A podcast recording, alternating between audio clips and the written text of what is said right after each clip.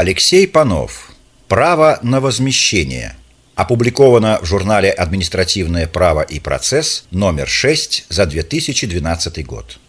Причиной отказа в удовлетворении конкретных и даже вполне обоснованных требований в судебном порядке нередко становится пропуск срока исковой давности, который устанавливается для разных категорий дел. Стабильность гражданского оборота неизбежно требует установления определенного срока, когда нарушенное право подлежит судебной защите, тем самым стимулируя его субъектов к активному поведению. Связано это и с затруднительностью доказывания по истечении более или менее продолжительного срока. Под правом лица, подлежащим защите судом, следует понимать субъективное гражданское право конкретного лица. В соответствии со статьей 200 Гражданского кодекса РФ, течение срока исковой давности начинается со дня, когда лицо узнало или должно было узнать о нарушении своего права, независимо от того, кто обратился за судебной защитой. Само лицо, право которого нарушено, либо в его интересах другие лица, в случаях, когда закон предоставляет им право на такое обращение. Согласно постановлению пленумов Верховного суда Российской Федерации и Высшего арбитражного суда Российской Федерации от 12 ноября 2001 года и 15 ноября 2001 года, номер 15/18. Время для реализации права на судебную защиту имеет существенное значение, так как возможность применения судебного принуждения ограничена сроком. По общему правилу, сформулированному в статье 196 Гражданского кодекса России, срок исковой давности устанавливается в 3 года. Для отдельных видов требований законом могут устанавливаться специальные сроки исковой давности, сокращенные или более длительные по сравнению с общим сроком.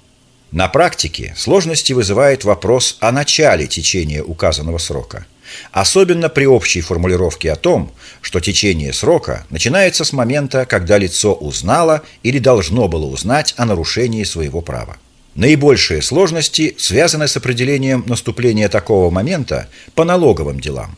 Официальной позиции налоговым органам на этот счет не выработано. Конституционный суд Российской Федерации в определении от 21 июня 2001 года номер 173-0 указал, что общие сроки исковой давности действуют в случае обращения в суд с иском о возврате из бюджета излишне уплаченной суммы. Есть судебные решения, в которых указано, что при пропуске срока, установленного пунктом 7 статьи 78 Налогового кодекса РФ, налогоплательщик может обратиться в суд с иском о возврате переплаты в течение 3 лет со дня, когда он о ней узнал. Если же налогоплательщик подает в суд заявление о признании незаконным отказа инспекции произвести зачет, то общие правила исковой давности применению не подлежат. Автор разделяет это мнение. Согласно определению Конституционного суда от 21 июня 2001 года номер 173-0, требование о возврате излишне уплаченной суммы может быть подано в суд в течение 3 лет с момента, когда налогоплательщик узнал или должен был узнать о возникновении переплаты. В Налоговом кодексе не разъясняется, с какого момента налогоплательщик должен узнать о наличии у него переплаты. В судебной же практике сложился подход, согласно которому день подачи первоначальной декларации или уплаты налога является моментом, с которого налогоплательщик должен был узнать о наличии суммы переплаты. В связи с возникающими в правоприменительной практике вопросами о порядке принятия к производству и рассмотрения заявлений налогоплательщиков, предъявленных в суд в защиту права на возмещение налога на добавленную стоимость в отношении операций по реализации товаров, проведения работ, оказания услуг, облагаемых названным налогом по ставке 0%, Пленум Высшего арбитражного суда Российской Федерации на основании статьи 13 Федерального конституционного закона об арбитражных судах Российской Федерации дал арбитражным судам официальное разъяснение, которое должны были снять неопределенность и для налоговых органов. Согласно действующему законодательству, налогоплательщик, обращаясь в суд за защитой своего права на возмещение НДС, вправе предъявить как требование неимущественного характера об оспаривании решения или бездействия налогового органа, так и требования имущественного характера о возмещении суммы НДС. Заявление налогоплательщика о признании незаконным решения или бездействия налогового органа принимается к производству и рассматривается судом в соответствии с главой 24 Арбитражного процессуального кодекса Российской Федерации. Заявление о возмещении НДС по правилам искового производства с учетом положений главы 22 АПК РФ. При принятии к производству заявления налогоплательщика о признании незаконным решения или бездействия налогового органа, судам необходимо иметь в виду, что содержание такого заявления определено положениями части 1 статьи 199 АПК РФ, в соответствии с пунктами 2 и 5 которой формулировка предмета предъявляемого в суд требования ограничивается обозначением оспариваемого решения или бездействия. В случае, если налогоплательщикам предъявлены в суд одновременно оба требования и по требованию неимущественного характера пропущен срок, установленный частью 4 статьи 198 АПК РФ, или в восстановлении пропущенного срока было отказано, суд обязан рассмотреть по существу требования имущественного характера. Поскольку применительно к пункту 3 статьи 79 НК РФ, такое требование может быть предъявлено в суд в течение 3 лет, считая со дня, когда налогоплательщик узнал или должен был узнать о нарушении своего права на возмещение НДС. В соответствии с частью 2 статьи 8 Конституции в Российской Федерации признаются и защищаются равным образом частная, государственная, муниципальная и иные формы собственности. В статье 35 Конституции гарантируется охрана имущества всех видов и указывается, что никто не может быть лишен своего имущества, иначе как по решению суда. Принудительное отчуждение имущества для государственных нужд может быть произведено только при условии предварительного и равноценного возмещения.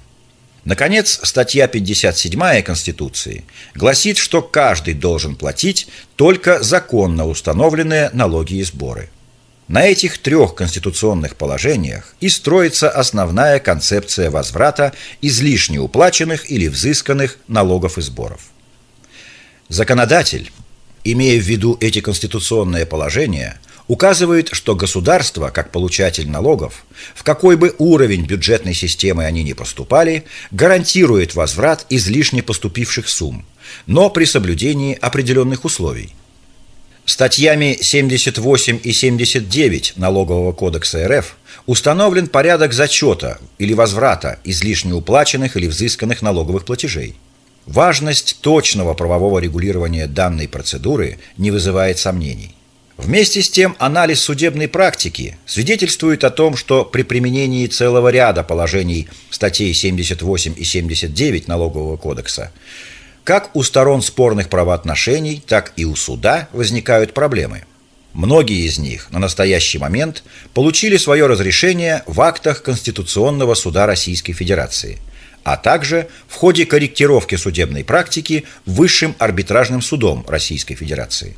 Кроме того, с 1 января 2007 года действуют полностью обновленные редакции статей 78 и 79 НК РФ, в которых имеется целый ряд позитивных моментов. Тем не менее, многие вопросы применения названных норм не до конца исследованы и продолжают оставаться актуальными для правоприменителя. Что касается излишне взысканных налогов, то законодатель в самом налоговом кодексе установил альтернативные способы решения спора. Либо тот же административно-судебный способ, либо суд в порядке искового производства. Однако Конституционный суд в определении от 21 июня 2001 года номер 173-0 об отказе в принятии к рассмотрению жалобы гражданки Мимерзановой на нарушение ее конституционных прав пунктом 8 статьи 78 Налогового кодекса РФ указал, что пункт 8 статьи 78 НК РФ позволяет налогоплательщику в течение 3 лет со дня уплаты налога предъявить налоговому органу обоснованные и потому подлежащие безусловному удовлетворению требования, а в случае пропуска указанного срока обратиться в суд с иском о возврате из бюджета переплаченной суммы в порядке гражданского или арбитражного судопроизводства И в этом случае действует общее правило исчисления срока давности со дня, когда лицо узнало или должно было узнать о нарушении своего права. Пункт 1 статьи 200 ГК РФ. Таким образом, на сегодняшний день существуют почти одинаковые возможности для защиты прав налогоплательщиков, которые налоги уплатили излишне сами или лишились денежных средств вследствие их незаконного списания. В обоих случаях они могут либо обратиться сначала с заявлением в налоговый орган, а потом в суд в порядке административного производства, через обжалование действия или бездействия, либо сразу обратиться в суд в порядке искового производства, с той лишь разницей, что при самостоятельной переплате обращение в суд в порядке искового производства возможно лишь, как указано в определении Конституционного суда РФ, при пропуске срока для обращения в налоговый орган. В целях правильного разрешения споров, касающихся применения статей 78 и 79 НК РФ, необходимо также учитывать и то, каким образом заявитель-налогоплательщик должен формулировать свои требования к суду. Исходя из положений пунктов с 22 по 25 постановления Пленума Высшего арбитражного суда Российской Федерации от 28 февраля 2001 года номер 5, о некоторых вопросах применения части 1 Налогового кодекса Российской Федерации, споры по поводу возврата или зачета излишне уплаченных или взысканных налоговых платежей могут рассматриваться в суде на основании следующих требований налогоплательщиков. Заявление об обжаловании решений налогового органа об отказе в зачете или возврате денежных сумм, либо обжаловании бездействия налогового органа, выразившегося в непринятии соответствующего решения. Заявление о зачете или возврате излишне уплаченных или взысканных налоговых платежей. Для излишне уплаченных платежей в случае пропуска срока для обращения в налоговый орган, для излишне взысканных платежей как альтернатива обращения соответствующим заявлением в налоговый орган. Судебно-арбитражная практика, сформировавшаяся за истекшие 8 лет после принятия указанных постановлений Пленума и определения Конституционного суда, позволяет почти однозначно констатировать, что указанные выше два способа защиты права полностью соответствуют двум видам арбитражного судопроизводства – административного и искового. Причем в административном производстве заявляются, как правило, оба поименованных требования. Первое – о признании незаконным отказа в зачете или возврате излишне внесенных налоговых платежей, либо обжалования бездействия налогового органа, выразившегося в непринятии соответствующего решения. И второе – о зачете или возврате спорной суммы.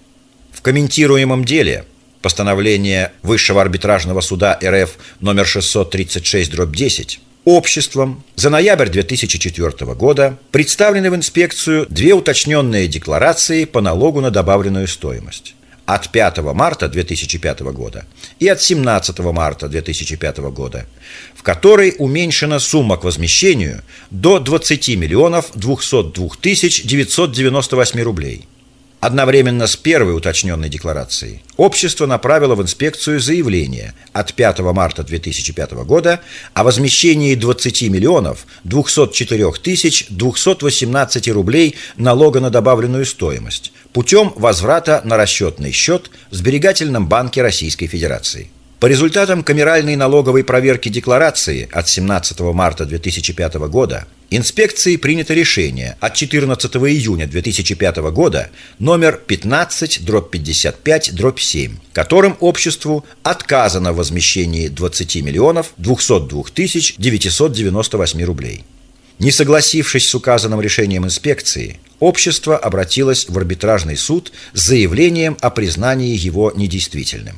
Решением арбитражного суда города Москвы, оставленным без изменения постановлением 9-го арбитражного апелляционного суда и постановлением Федерального арбитражного суда Московского округа, требование общества удовлетворено. Право общества на возмещение из бюджета 20 202 998 рублей подтверждено. Из причитающейся обществу к возмещению суммы инспекция зачла 7 044 885 рублей в уплату налога на добавленную стоимость. Другая часть суммы не возвращена. В дальнейшем общество неоднократно напоминало инспекции, в том числе письменно, о невозврате причитающихся ему сумм налога на добавленную стоимость, однако ответа не получило. По результатам совместной сверки расчетов по состоянию на 14 апреля 2009 года у общества сумма переплаты в бюджет по налогу на добавленную стоимость составила 14 миллионов 329 тысяч 376 рублей.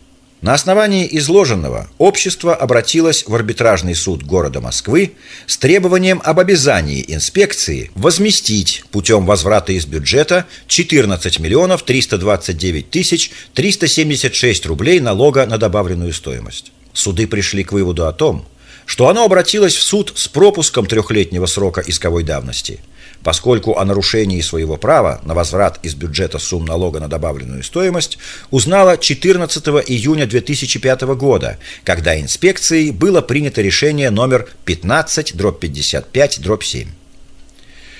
Наличие судебных актов по этому делу арбитражного суда города Москвы, которыми было удовлетворено требование общества о признании недействительным решения инспекции от 14 июня 2005 года номер 15/55/7, не влияет на порядок исчисления срока, поскольку обществом был выбран способ защиты, не обеспечивший восстановление его нарушенного права на возмещение или возврат суммы налога на добавленную стоимость. При этом суды сослались на пункт 1 постановления Пленума Высшего арбитражного суда Российской Федерации от 18 декабря 2007 года номер 65 о некоторых процессуальных вопросах, возникающих при рассмотрении арбитражными судами заявлений налогоплательщиков, связанных с защитой права на возмещение налога на добавленную стоимость по операциям, облагаемым названным налогом по ставке 0%. Судебными актами по этому делу арбитражного суда города Москвы подтверждено право общества на возмещение налога на добавленную стоимость за ноябрь 2004 года в сумме 20 миллионов 202 тысячи 998 рублей. В силу принятых судебных актов по указанному делу инспекция должна возместить обществу причитающуюся ему сумму налога на добавленную стоимость. В статье 176 Налогового кодекса Российской Федерации, в редакции, действовавшей в рассматриваемый период, устанавливающей порядок и условия возмещения налога на добавленную стоимость, предусмотрено, что сумма, подлежащая возмещению, направляется в первую очередь на исполнение обязанностей по уплате налогов, на уплату пени, погашение недоимки, сумм налоговых санкций, присужденных налогоплательщику и подлежащих зачислению в тот же бюджет. Сумма, которая не была зачтена, подлежит возврату налогоплательщику по его письменному заявлению. Наличие своевременно направленного заявления общества о возмещении налога на добавленную стоимость за ноябрь 2004 года путем возврата на расчетный счет инспекции не оспаривается. Часть суммы, заявленной к возмещению, после вступления в силу судебных актов по этому делу арбитражного суда города Москвы инспекцией зачтена в уплату налогов, а оставшаяся часть обществу не возвращена, несмотря ни на однократное напоминание об этом инспекции. Таким образом, вступившие в законную силу судебные акты арбитражного суда города Москвы по этому делу, вопреки требованиям статьи 16 Арбитражного процессуального кодекса Российской Федерации, инспекции не исполнены. Кроме того, суды придали положению пункта 1 постановления Высшего арбитражного суда Российской Федерации от 18 декабря 2007 года номер 65 о допустимости предъявления в суд требования имущественного характера в течение 3 лет, считая со дня, когда налогоплательщик узнал или должен был узнать о нарушении своего права на возмещение налога на добавленную стоимость, смысл, расходящийся с его буквальным содержанием. Пунктом 1 указанного постановления Пленума Высшего арбитражного суда предусмотрено, что налогоплательщик, обращаясь в суд за защитой своего права на возмещение налога на добавленную стоимость, вправе предъявить как требование неимущественного характера об оспаривании решения или бездействия налогового органа, так и требование имущественного характера о возмещении суммы этого налога. Заявление налогоплательщика о признании незаконным решения или бездействия налогового органа принимается к производству и рассматривается судом в соответствии с главой 24 Арбитражного процессуального кодекса Российской Федерации. Заявление о возмещении налога на добавленную стоимость по правилам искового производства с учетом положений главы 22 этого кодекса. Если налогоплательщикам предъявлены в суд одновременно оба требования и по требованию неимущественного характера пропущен срок, установленный частью 4 статьи 198 Арбитражного процессуального кодекса Российской Федерации, или в восстановлении пропущенного срока было отказано, суд обязан рассмотреть по существу требования имущественного характера, поскольку применительно к пункту 3 статьи 79 Налогового кодекса Российской Федерации такое требование может быть предъявлено в суд в течение 3 лет, считая со дня, когда налогоплательщик узнал или должен был узнать о нарушении своего права на возмещение налога на добавленную стоимость. В рассматриваемой ситуации общество свой имущественный интерес, то есть возмещение из бюджета причитающихся денежных средств, защищало посредством предъявления в суд в установленный срок требования о признании незаконным решения инспекции, которое суд и удовлетворил. Таким образом, выводы судов о пропуске обществом срока исковой давности для заявления имущественного требования об обязании инспекции возместить из бюджета путем возврата 14 329 376 рублей не обоснованы, и оспариваемые судебные акты были отменены. Однако следует заметить, что в ходе рассмотрения дела в Президиуме до конца не был установлен конкретный момент наступления дня отсчета срока. По нашему мнению, таким моментом является 25 июля 2009 года, день повторного обращения общества в налоговый орган с требованием произвести выплаты оставшихся 14 миллионов. Ведь именно тогда общество окончательно узнало об отсутствии намерения налогового органа производить выплаты. С этим и другими материалами вы можете ознакомиться на сайте www.panov.in.